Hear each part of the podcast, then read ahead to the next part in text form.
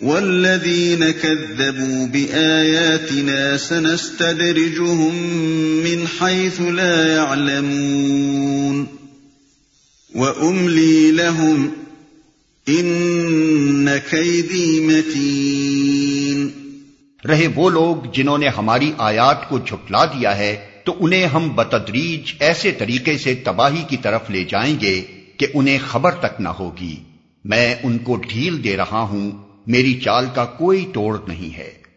اولم يتفكروا ما بصاحبهم من جنة ان هو الا نذير مبين۔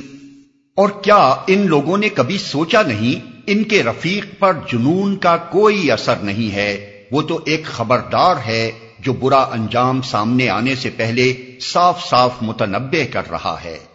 اولم ينظروا في ملكوت السماوات والارض وما خلق الله من شيء وان عسى ان يكون قد اقترب اجلهم فَبِأَيِّ حَدِيثٍ بَعْدَهُ يُؤْمِنُونَ کیا ان لوگوں نے آسمان و زمین کے انتظام پر کبھی غور نہیں کیا اور کسی چیز کو بھی جو خدا نے پیدا کی ہے آنکھیں کھول کر نہیں دیکھا؟ اور کیا یہ بھی انہوں نے نہیں سوچا کہ شاید ان کی مہلت زندگی پوری ہونے کا وقت قریب آ لگا ہو؟ پھر آخر پیغمبر کی اس تنبیہ کے بعد اور کون سی بات ایسی ہو سکتی ہے جس پر یہ ایمان لائیں؟ اور کسی چیز کو بھی جو خدا نے پیدا کی ہیں، آنکھیں کھول کر نہیں دیکھا۔ رفیق سے مراد محمد صلی اللہ علیہ وسلم ہے آپ انہی لوگوں میں پیدا ہوئے، انہی کے درمیان رہے بسے، بچے سے جوان اور جوان سے بوڑھے ہوئے۔ نبوت سے پہلے ساری قوم آپ کو ایک نہایت سلیم التباہ اور صحیح دماغ آدمی کی حیثیت سے جانتی تھی۔ نبوت کے بعد جب آپ نے خدا کا پیغام پہنچانا شروع کیا، تو یکایک آپ کو مجنون کہنے لگی۔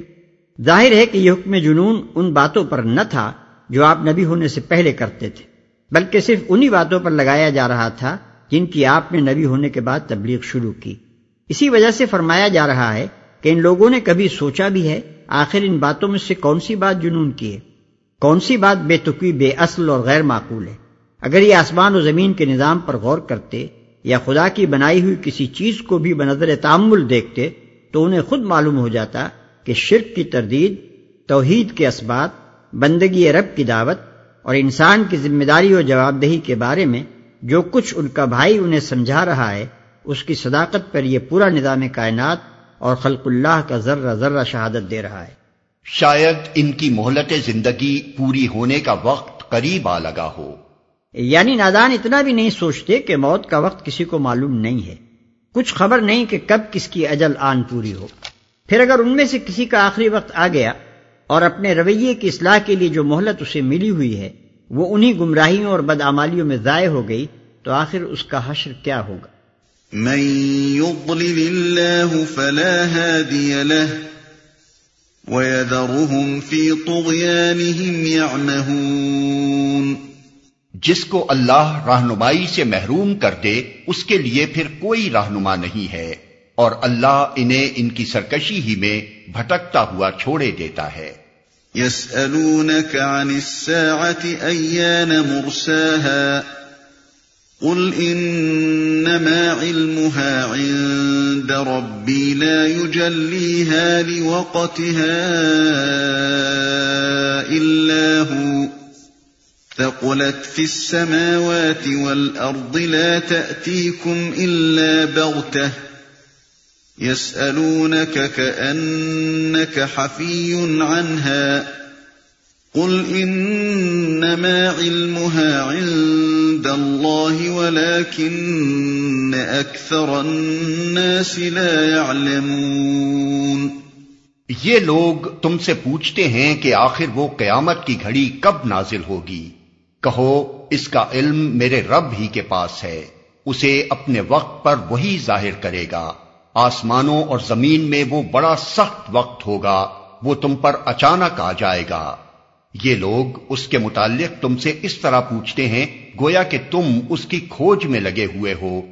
کہو، اس کا علم تو صرف اللہ کو ہے، مگر اکثر لوگ اس حقیقت سے ناواقف ہیں۔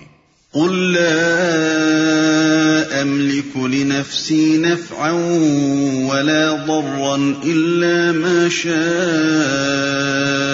الله ولو كنت أعلم الغيب لاستكثرت من الخير وما مسني السوء ان أنا الا نذير وبشير لقوم يؤمنون اے محمد، ان سے کہو کہ میں اپنی ذات کے لیے کسی نفع اور نقصان کا اختیار نہیں رکھتا۔ اللہ ہی جو کچھ چاہتا ہے وہ ہوتا ہے۔ اور اگر مجھے غیب کا علم ہوتا تو میں بہت سے فائدے اپنے لیے حاصل کر لیتا اور مجھے کبھی کوئی نقصان نہ پہنچتا۔ میں تو محض ایک خبردار کرنے والا اور خوشخبری سنانے والا ہوں ان لوگوں کے لیے جو میری بات مانے۔ اور مجھے کبھی کوئی نقصان نہ پہنچتا۔ مطلب یہ ہے کہ قیامت کی ٹھیک تاریخ وہی بتا سکتا ہے جسے غیب کا علم ہو۔